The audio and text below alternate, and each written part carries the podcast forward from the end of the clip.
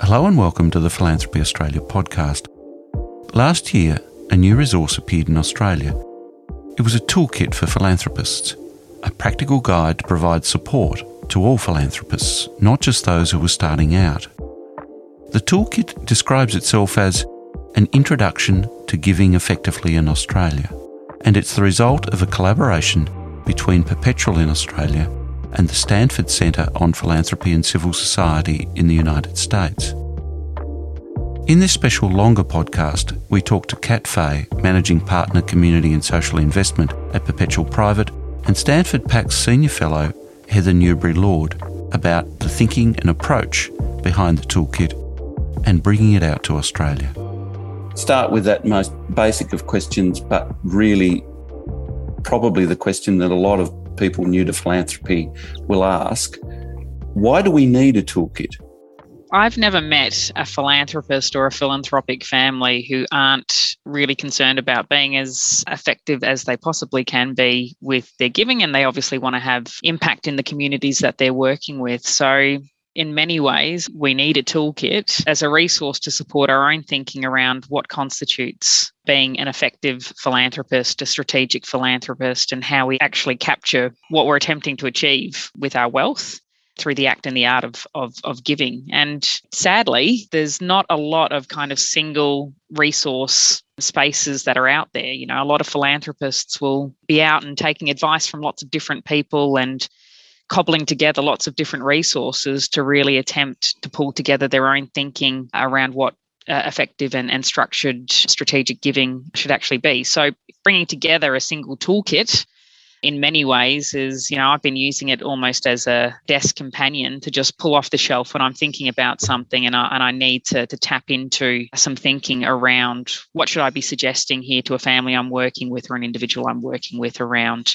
their giving practice or engaging their family or looking at acquittal and, and reporting processes. So it's a single stop toolkit to really support philanthropists, not just who are at the beginning of their journeys, but who are at any stage of their philanthropic journey around their thinking on good practice it warms my heart to hear that people like Kat and companies like Perpetual find the resource useful and the toolkit useful with your clients and with donors in Australia. I'm coming from the Effective Philanthropy Learning Initiative at the Stanford Center on Philanthropy and Civil Society.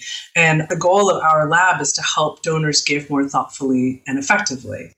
And so we developed the toolkit in no small part because one of our funders, Jeff Raikes, who was the former CEO of the Bill and Melinda Gates Foundation, former president of Microsoft's business division, you know, some time ago he stepped away from his role as an institutional funder to partner with his wife Tricia on their own charitable giving. And as they considered their approach, they found a scarcity of resources that were out there for donors. And they've been supporting initiatives like Stanford PACS and our lab aimed at increasing the effectiveness of philanthropic giving. So that was part of the spark for sort of why we do what we do. And so we do education and we develop resources and we do lots of research on donors and donor behavior, all with that in mind. And so the toolkit was one of those resources that came out of years of research with hundreds of donors and advisors um, all across the US um, to really think through what might be most useful and helpful for helping to orient you and sort of walk you through the core concepts and practices and activities and conversations that will help you really have an impact. Up until now, we haven't had the toolkit. How much of that absence of knowledge and understanding and support that the toolkit provides do you think has actually perhaps stopped people becoming more philanthropically minded or embarking on their own philanthropic journey? I think what drives people to philanthropy and to giving is the starting point tends to be a, a, warm heart. I don't think people have been out there sort of searching the ether for something that makes the choice of getting into philanthropy a, a good one. So the starting point is the toolkit might make it easier for people to be more effective and it might also critically particularly where we know the trusted advisor plays a critical role in bringing people to philanthropy. It might put in the hands of the trusted advisor something that makes conversations with families and individuals about the opportunity to engage with philanthropy more easy. So I wouldn't say the lack of this type of resources necessarily stopped people from coming, but I think it has the potential to bring more people through their advisors and, and ultimately giving people a lot of confidence around their practice and the art of, of philanthropy. I think having a singular set of resources as well that have been researched to within an inch of their life is also quite handy because a lot of the families and individuals I speak to, they're so desperate not to get it wrong having the confidence by utilizing something like this toolkit where you know there's academic rigor behind it, you know it's been peer reviewed, it's been tested time and time again. It's got individuals like Jeff Raikes kind of saying, Thank you, this is exactly what I needed to get on with um, my, my personal philanthropy, sort of standing behind it. I think it's going to give people a lot of confidence to do more philanthropy as well, given that they'll have that confidence that it does have that rigor sitting behind it. I would add to that that We've designed the toolkit in many ways around the places where people can get stuck or overwhelmed. So, whether you're a pro at philanthropy or new to philanthropy, or whether you're just having a shift in your life circumstances that has you thinking about how you might want to give back in a new way, if you're not officially in the philanthropic business, it can be a bit overwhelming. Like Kat was saying, you start with your heart, you look at the big issues you care about in the world, and it can be tough to know where to get started. It can be tough to know, oh, how do I find and select impactful organizations? How do I know I'm investing in the right organizations? How do I engage the next generation or my family or a broader community in my giving? All these questions that donors have where they can get stuck and they got folded into these modules in the toolkit that just really help walk people from you know being maybe stuck or overwhelmed or perhaps not clear on how to do something to sort of giving them the frameworks to approach and create a clear philanthropic plan that they can communicate that can help really where the, the heart that un- undergirds philanthropy really meets the head and really meets some good uh, best practices. So to the australian scene then how much adaptation did the original toolkit need to fit the australian circumstance? And what is it about the australian circumstance that makes it distinctive good philanthropy has some universal principles, and I think that's really important to acknowledge how we think about interacting and engaging with the communities that we work with. There are some fundamental philosophical beliefs I think those that are involved in philanthropy genuinely believe are universal. The obvious ones, though, that are different to Australia are our tax code and our legal structures. So, the obvious difference in, in the toolkit you know, addresses some of the structures that we have in Australia that are available to us to structure and, and go about our giving. And then there's clearly sort of uh, trust and charitable law that underpins some of the restrictions that we have around the things that we can do and we can't do. I think the only other really important thing to sort of call out is obviously there are some really important intermediary bodies that we have in Australia to really make the philanthropic experience and make partnering a really terrific experience for um, the individuals engaging that uh, you know are really important to call out and they've been called out within the Australian guide. Um, and also, we've got some data points that are really important to reference in terms of thinking about your own research, whether it's into women and girls and women and girls funding or it's into LGBTQIA investments that are very specific to the Australian environment. And we've tried as best as we can to capture some of those data points and reference them with a view to enabling uh, philanthropists to really get under the hood of some of the issues that they're thinking about investing in coming from a US context, and as I've been learning, thanks to our partnership with Perpetual about the Australian context, I also was lucky to attend the Philanthropy Australia conference back in April or May of 2021. Mm-hmm. And I was so inspired by the ambition of the blueprint to grow structured giving and the efforts to double structured giving in Australia from about 2.5 billion to 5 billion annually by 2030, I understand. So these are bold and noble, you know, mm-hmm. ambitions. So our hope is that by, you know, substantive collaborations between universities like Stanford and partners like Perpetual Australia, we can play some role, however humble, in helping reach that worthy goal. So, in addition to the kind of universal components in the toolkit that we did not have to edit that Kat mentioned, it was amazing to work with Perpetual and learn about what some of the distinctions and the differences are and different giving vehicles and different policy kind of contexts in which Australian philanthropy is not only operating but but growing. To that then, and thank you for the descriptions of uh, a bold and noble plan. I think certainly both of those things. What do we think the audience for uh, the toolkit in Australia is? Is there a way of assessing the size of that audience, or is it very much a anecdotal basis for evaluating what that audience looks like? The toolkit has been created for high net worth families um, and individuals who have some giving capacity to engage with. Now, giving capacity takes many different forms it's time, treasure, talent, all the different resources that come out of the back of that, obviously we are trying to sort of address some of the issues that face philanthropists as they start to go on that journey of structuring and, and becoming very thoughtful with their giving practice.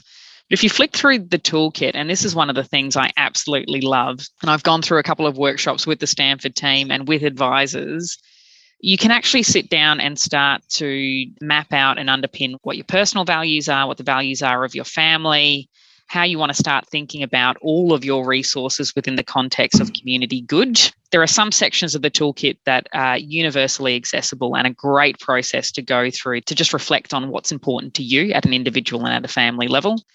But then, of course, for philanthropists who are, are, looking at going on that process, there's the additional tools there to help them think about giving more actively. Now, we know when we think about Philanthropy Australia's toolkit that there is much more capacity within the Australian marketplace for us to grow giving. So we think anybody who is interested in being more strategic and thoughtful around their giving practices will benefit from the toolkit. But we especially hope those families that are thinking about giving their money meaning through their wealth really do pick up the toolkit and get thoughtful with how strategic they'd like to be. We designed it so that somebody can go through the entire toolkit module by module and end up with a philanthropic plan at the end but also so that people who have an interest or a question about a specific topic like navigating family dynamics could just dip into that section, learn what they need to learn. And it's full of like activities and other suggested resources. And so it's designed so that it could be used sort of like a cookbook or so that it could be gone through sort of step by step. And I love that. I, the toolkit is absolutely not meant to be opened on page one and read page to page to page 260, whatever we've we've got in there. It is actually meant to be that kind of desk companion for you when you when you feel like you're getting stuck or you want to test something out with your advisor or with your family. It's really terrific in, in how the sections have been broken up. So let's look at the content. Inspiration is a word that comes up a fair bit in the toolkit. Why is that such an important consideration for an individual assessing their charitable giving path? Oftentimes, people who are giving charitably without a focus or an anchor or a grounding it can be a bit scattershot. They're giving to this, they're giving to that, they're giving to the other thing. Causes are coming at them left and right. There's so many worthy causes and organizations out there that it can be a bit scattershot. One of the reasons why we suggest that people start out with a values based find your focus exercise is because anchoring your giving in your life experiences or philosophies, or when you take a moment to reflect, look out at the world and say, how am I responding to this historical moment? How might I mobilize all of my different resources to really respond to the moment? Is an important place to start.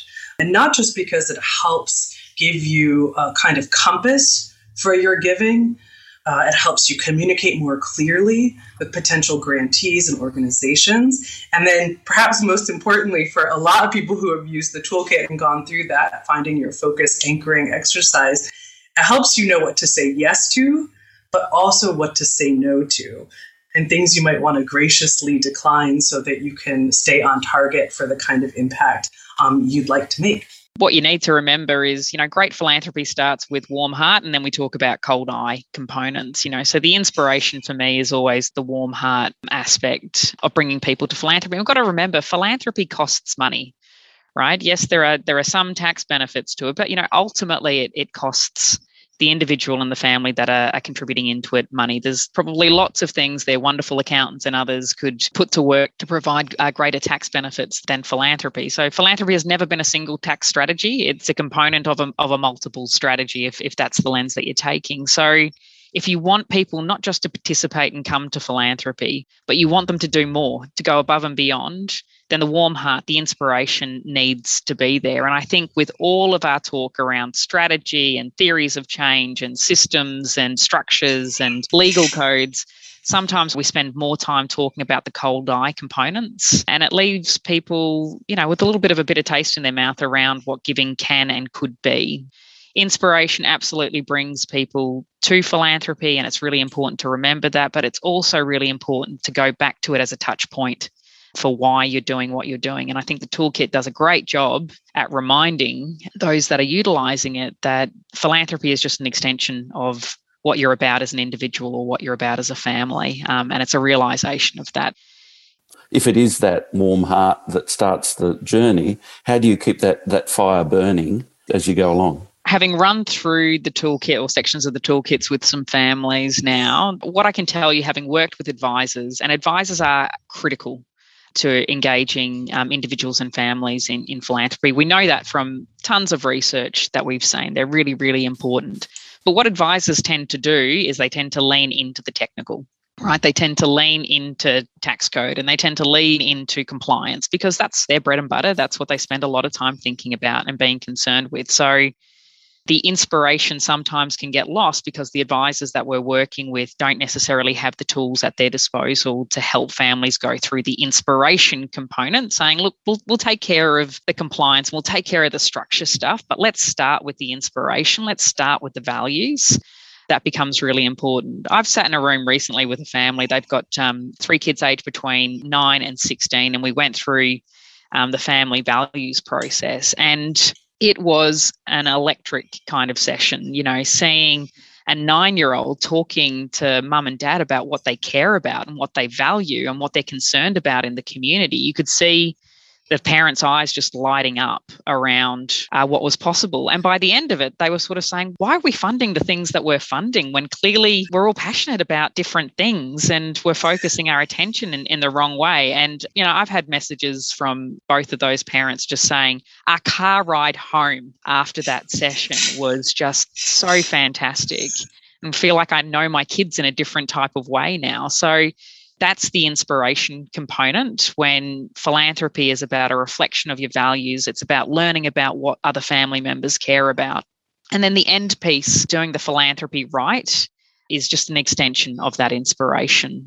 If we give advisors the right tools to be able to have those types of conversations with families, boy, imagine the amount of inspirational sort of philanthropy we're going to be seeing um, in our communities and the more money people are going to be willing to put into their giving practices as well. It's absolutely great. And I will say that I'm, I'm a next gen philanthropist myself. So on, on the personal front, my family's foundation has existed for about 20 years. I've been involved in almost as long, but I have only been working for Stanford for a couple of years. And so even though our family has been doing philanthropy for some time, as have I, and also been working in the philanthropic sector, it was so much fun, even as experienced philanthropists and funders, to pick up the toolkit, pick up the values exercise and some of the other distinctions, get out our post it notes and put them on the wall and really look at my dad's values, my uncle's values, my values, and sort of look at those anew. And our, our family's foundation is a spend down foundation.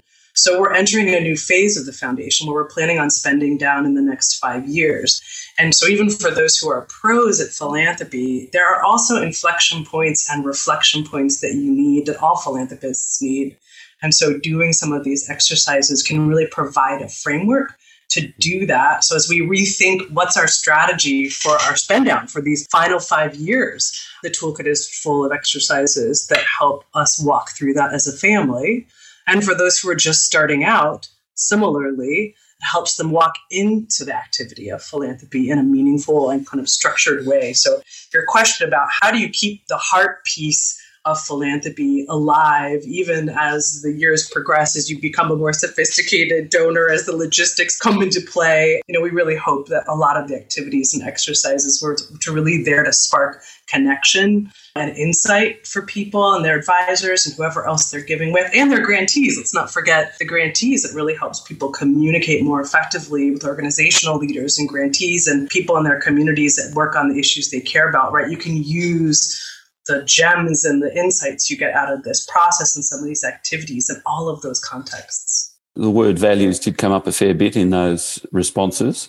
Is it possible to be a values free philanthropist? Can you give without having a firm sense of values driven priorities? I'm not sure any act of giving can be completely free of values, right? We may not have written them down. We may not have used it to influence how we're making decisions, or maybe instinctively we're making decisions based on what's inherent to us in terms of our values. But I, I, my belief, my genuine belief, is that there's no act of giving that is completely free of values. Your motivations may be different at different times but you know ultimately because philanthropy particularly in australia does cost money you're underpinned by some level of, of value. So I don't think giving as a practice can be values free. You know, when we think about reflections on, you know, I'm, I'm, involved in philanthropy because my family's always been involved in philanthropy, mm. and that's why I'm, I'm participating family always being involved in philanthropy is a reflection of you know the values that your family has passed through that are, are important to you and important to generations to come. So you know tradition is also a reflection of values. It's perhaps talked about in different ways by next geners who sometimes feel compelled to participate or don't wish to participate in the practice of giving but you know it is still a reflection and a, and a passing on of, of values that are important to families. The values can be implicit or they can be explicit. In an individual's giving or in a family's giving, your giving can be reactive or it can be a bit more strategic and proactive. Like if you want to hold all the giving together with a frame, or if you just want to give here and there to anything that crosses your path. And we're certainly not here to say somebody has to take one approach or the other. It really depends on your goals and ultimately your inspiration. But um, for those who would like to have a kind of more coherent narrative around their giving and do like to think about impact, it's helpful to have some of these frames and surface some of those surface and discover right some of those implied um, values that may be lurking under the surface. There's a line in the toolkit where it encourages potential philanthropists to ask themselves the question what aspects of your identity are important to you? Why is identity a relevant consideration? That's part of that values and issues reflection moment. And this isn't to say that your direct and immediate lived experiences are the only frame for your giving. Um, you do not need to have been incarcerated to care about prison reform, for example. But what is important is to just take those reflection moments consider who you are in the world consider your kind of strengths and consider the assets that you have to mobilize consider the things that both inspire you in the world that you want to see more and more of and try to support or the things that frustrate you most in the world that you'd like to reform. And a lot of that really just starts with understanding who are you as an individual where are you as an individual what are your resources and then how can you mobilize those resources effectively and in support of the causes and the communities um, that are really on the front lines of a lot of these issues I think your identity is one part of how you walk in the world. And it's always important, I think, to have, you know, that level of self awareness particularly when you're thinking about philanthropy as an interaction point with different communities, you know, communities whose lived experience and uh, have walked in the world in, in, in, different types of ways. So to, to have an awareness of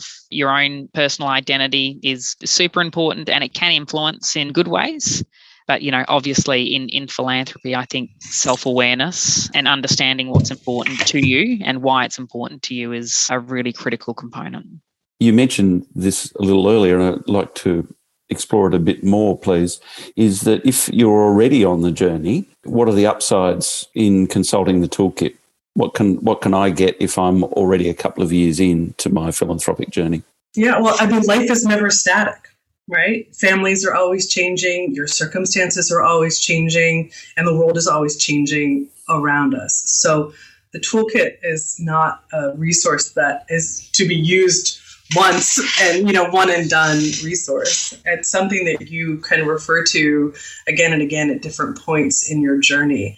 For example perhaps you've been giving to a set number of causes for however many years but something unexpected is occurring in the world. For example perhaps a global pandemic and you may not have been giving to public health in the history of your your giving or your you know foundation or whatever it is you give and so all of a sudden you find yourself needing to step up into the historical moment in a new way and step into a new field and then think through like how might i engage in that or how might my family engage in this new set of challenges? And you can loop back to things like the toolkit to say okay let's take this issue of public health or this issue of pandemic or consider how it's impacting our communities or even some of the organizations we have may already have been funding and let's use this toolkit to sort of dive into this new area this new topic and help us really frame how we think we can most effectively engage in a sort of new challenge or a new topic we would never expect a business or an entrepreneur to think one and done around their strategy and their business planning. And in fact, we're critical of organizations, you know, the often pointed to Kodak and, you know, how they were so set in their ways and weren't thinking about the evolution of the markets that they were operating in we have to remember that philanthropy does not exist in a vacuum where the rules of normal society and how we work and how we engage and how we interact and how we plan and how we pivot don't apply to it. Um, it absolutely applies. And in, in many ways, it's more important because we're interacting with communities that in many instances are vulnerable. So we have to go back and we have to keep testing ourselves we have to keep thinking about our practice. So I don't care whether or not you're you're one year in or you're 10 years in. It's really important to have the framework to go back and keep testing yourself and keep engaging with those who are a part of your philanthropy to just make sure that it still feels right and it's still working the way that you'd hoped for it to work and that you're engaging with communities the way that communities have an expectation that you engage with them. I think Jeff Raikes is a perfect example. You know, if somebody can walk out of having been an absolutely leading business person, a leading philanthropic institutional individual at the forefront of one of the largest foundations in the world. And if they need to come out and, and really continue to test their own thinking and to test their own giving practice and to test how they engage their family on an ongoing basis, I think there's something in that for all of us, even those of us that think we're pretty good at this thing. We need to go back. We need to keep testing ourselves. And if you do that, not only will your philanthropy be better for it, but the communities that you're attempting to engage with will be better for it as well. I appreciate your business analogy. We lead a lot of workshops for donors and advisors. And one of the things we often say when we're doing that values exercise or creating a focus statement and then walking through some of these other components to have people get a bit more organized, get themselves sorted about their philanthropic engagement, it's like, you know, you wouldn't start a business without a business plan. So we really encourage people who are interested in getting involved in philanthropy to create a philanthropic plan. And as with businesses, as Kat said, so with philanthropy, as times change, as your assets change, as your resources change, and as the world changes around you, businesses need to revisit their plans all the time, and so do philanthropists. So, what about the younger philanthropists who already have a very clear idea about what they want to fund and how they want to do it? What can they get from the toolkit that will provide them with some degree of comfort or engagement? Nick, I think you're you're speaking to a cohort of individuals I've not met um, in, in many ways. So, and I deal with a number of young people in their 30s who have done well in tech space and are quite rightly thinking about philanthropy and how they can give some wealth back they have many of the questions and many of the challenges and are at many of the inflection points that uh, individuals that I work with who are post retirement and are now thinking about sort of the next stage of their life, utilizing philanthropy to contribute back to communities. And I know when you've met one philanthropist, you've met one philanthropist, right? I think that's very, very true. But um, many people come into philanthropy thinking they've got a really clear idea around what they want to do. And as they start going through the journey and the process, things become a little bit more muddled and things aren't as easy as they thought they were going to be, or systems and roadblocks exist that they weren't aware um, existed. So, again, I would say this toolkit, it is for the individual who thinks that they've got everything nailed down and they know exactly where they're going. Some great tools in here to test whether or not you do actually have those things nailed down. Uh, and it's also great for those individuals who will acknowledge, you know, I know I'd like to do good in the world. I know I want to put my wealth to work but I'm I'm not really clear on on the pathway to, to doing that and doing it really well. That for me, regardless of age, regardless of you know how individuals have come to their wealth, um, you know, a lot of those things seem universal to me. When it comes to next gen, as we know, that's not a monolithic uh, kind of group or entity. You have some next gen philanthropists or social impact investors who come from inherited wealth. You have some who have made it themselves. There are different mentalities in some ways to these groups, and then many different mentalities within these groups. And perhaps by way of our geography at Stanford, we end up spending quite a bit of time fostering and working with what we consider emerging donors from the Silicon Valley world. I actually have a workshop with a bunch of them tomorrow. And what they are is whip smart. And so the good news is they often know the topics or the issues that they're passionate about, but they don't necessarily know how to go about it or how to go about it most effectively. And so they are voracious learners. So a lot of the curiosity and the research capacities that they would uh, apply to their success in the business world, they also apply when they they're in, starting to engage in this world of philanthropy. Like how do I do this well? How do I tap into the research and the best practices that have come out of institutions like Stanford PACS? So we're just continually researching lots of new questions and they want to learn you know they want to learn about those best practices. They want to learn about what are the main takeaways from some of the research latest research that we're doing so that that informs how they do what they do. Even if they come in with a lot of clarity about the topics that they're really passionate about and maybe sometimes some ideas about how they think that should go we always are trying to encourage humble engagement and humble philanthropy. And you may be an expert in the business world but that doesn't necessarily mean that you can swoop in and become an expert on education or become an expert on incarceration. And so we are always encouraging people to, yes, bring your passion, yes, bring your learned skills, but most especially, bring a humble heart and your ears to listen to leaders and uh, community members who have been on the front lines of some of these big issues, you know, for their entire lifetimes and learn from them how they see the world and what they think might actually be the most effective approach, the most of mobilization of various resources. So, speaking of learning and listening, what have been the feedback and the lessons from the first two editions of the toolkit? What's been built into it, or what have you learned from the community and the response? I'll say, I'll just jump in. I've, I've been working at Stanford for two years. So, I joined the team when the beta version of the toolkit had just been crafted and drafted and created. And because also because we're at Stanford, you know, we have a design school and we have something of a tradition of prototyping and experimental thinking. And and so I sort of joined the team just when the beta version that first draft of the toolkit and some of that initial research with donors and advisors had been done. And then we were saying okay let's let's get this across the board to publish it and what do we need to do or add in there and I would say that we um, are always looking and learning and researching at our lab. And so you have to publish, we publish the toolkit when we publish the toolkit, but our research continues. Like we are doing new research initiatives every year on donor behavior. Like, for example, how does your profession impact how you give or you don't give? What are some of the latest and best thinking on how to incorporate diversity, equity, and inclusion into philanthropy?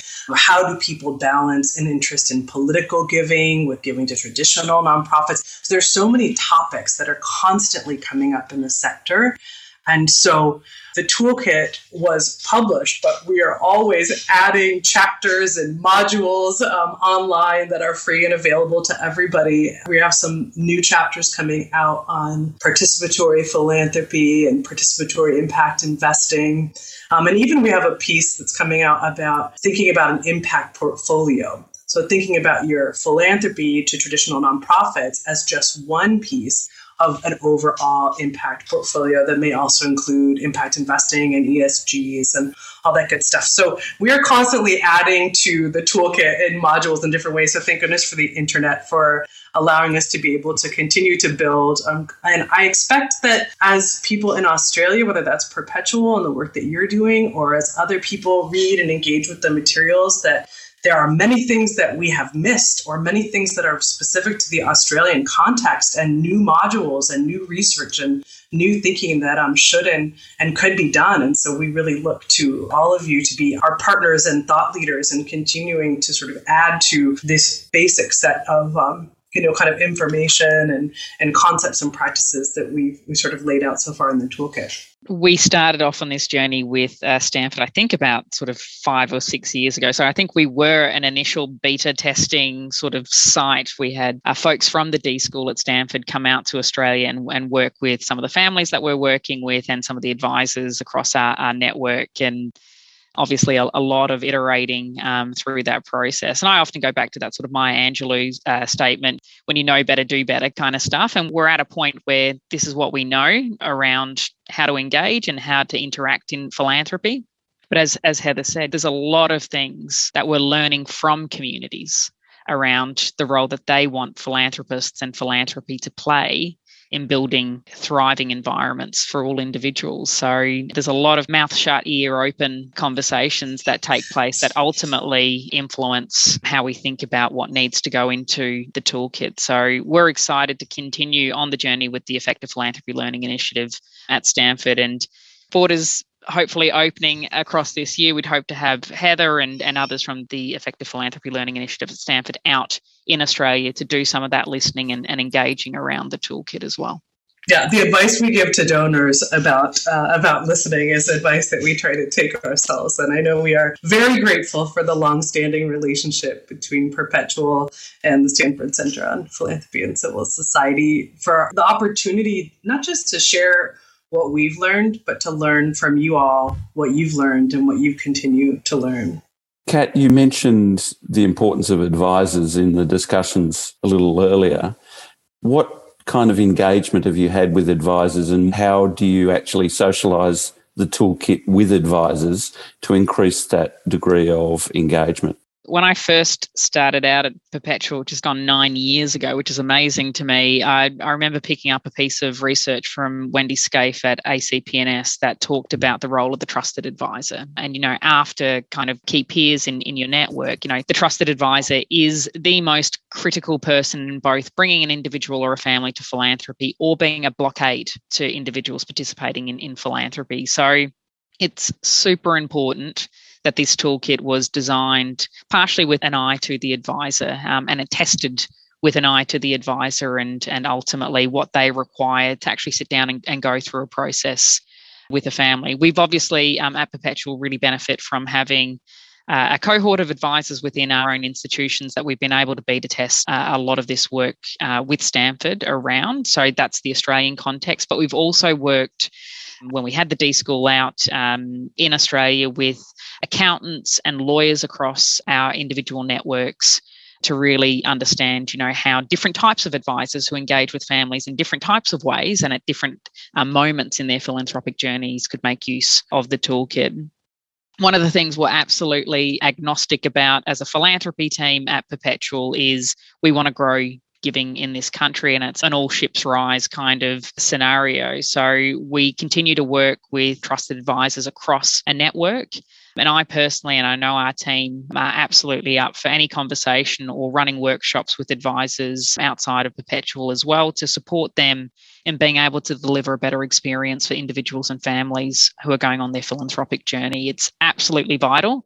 And if we're to hit that philanthropy Australia goal of doubling giving, then we need to, to really focus in on the advisors and, and engaging uh, with advisors. So the toolkit is available to all. It's it's free online. It's on a Commons license, obviously. If you jump onto the Stanford PACS website as well, they've got some terrific resources that advisors can also use uh, in terms of PowerPoints and, and the like to, to guide families through a process. So the tools are there. What families, I think, have an expectation around now is that their advisors are able to do this work with them, whether it's talking about philanthropy specifically or whether it's talking about growth and impact investing and, and ESG investing. This is a really critical tool for advisors who are putting their clients at the centre of thinking about their wealth. That was the Philanthropy Australia podcast. I'm Nick Richardson, and thanks for listening.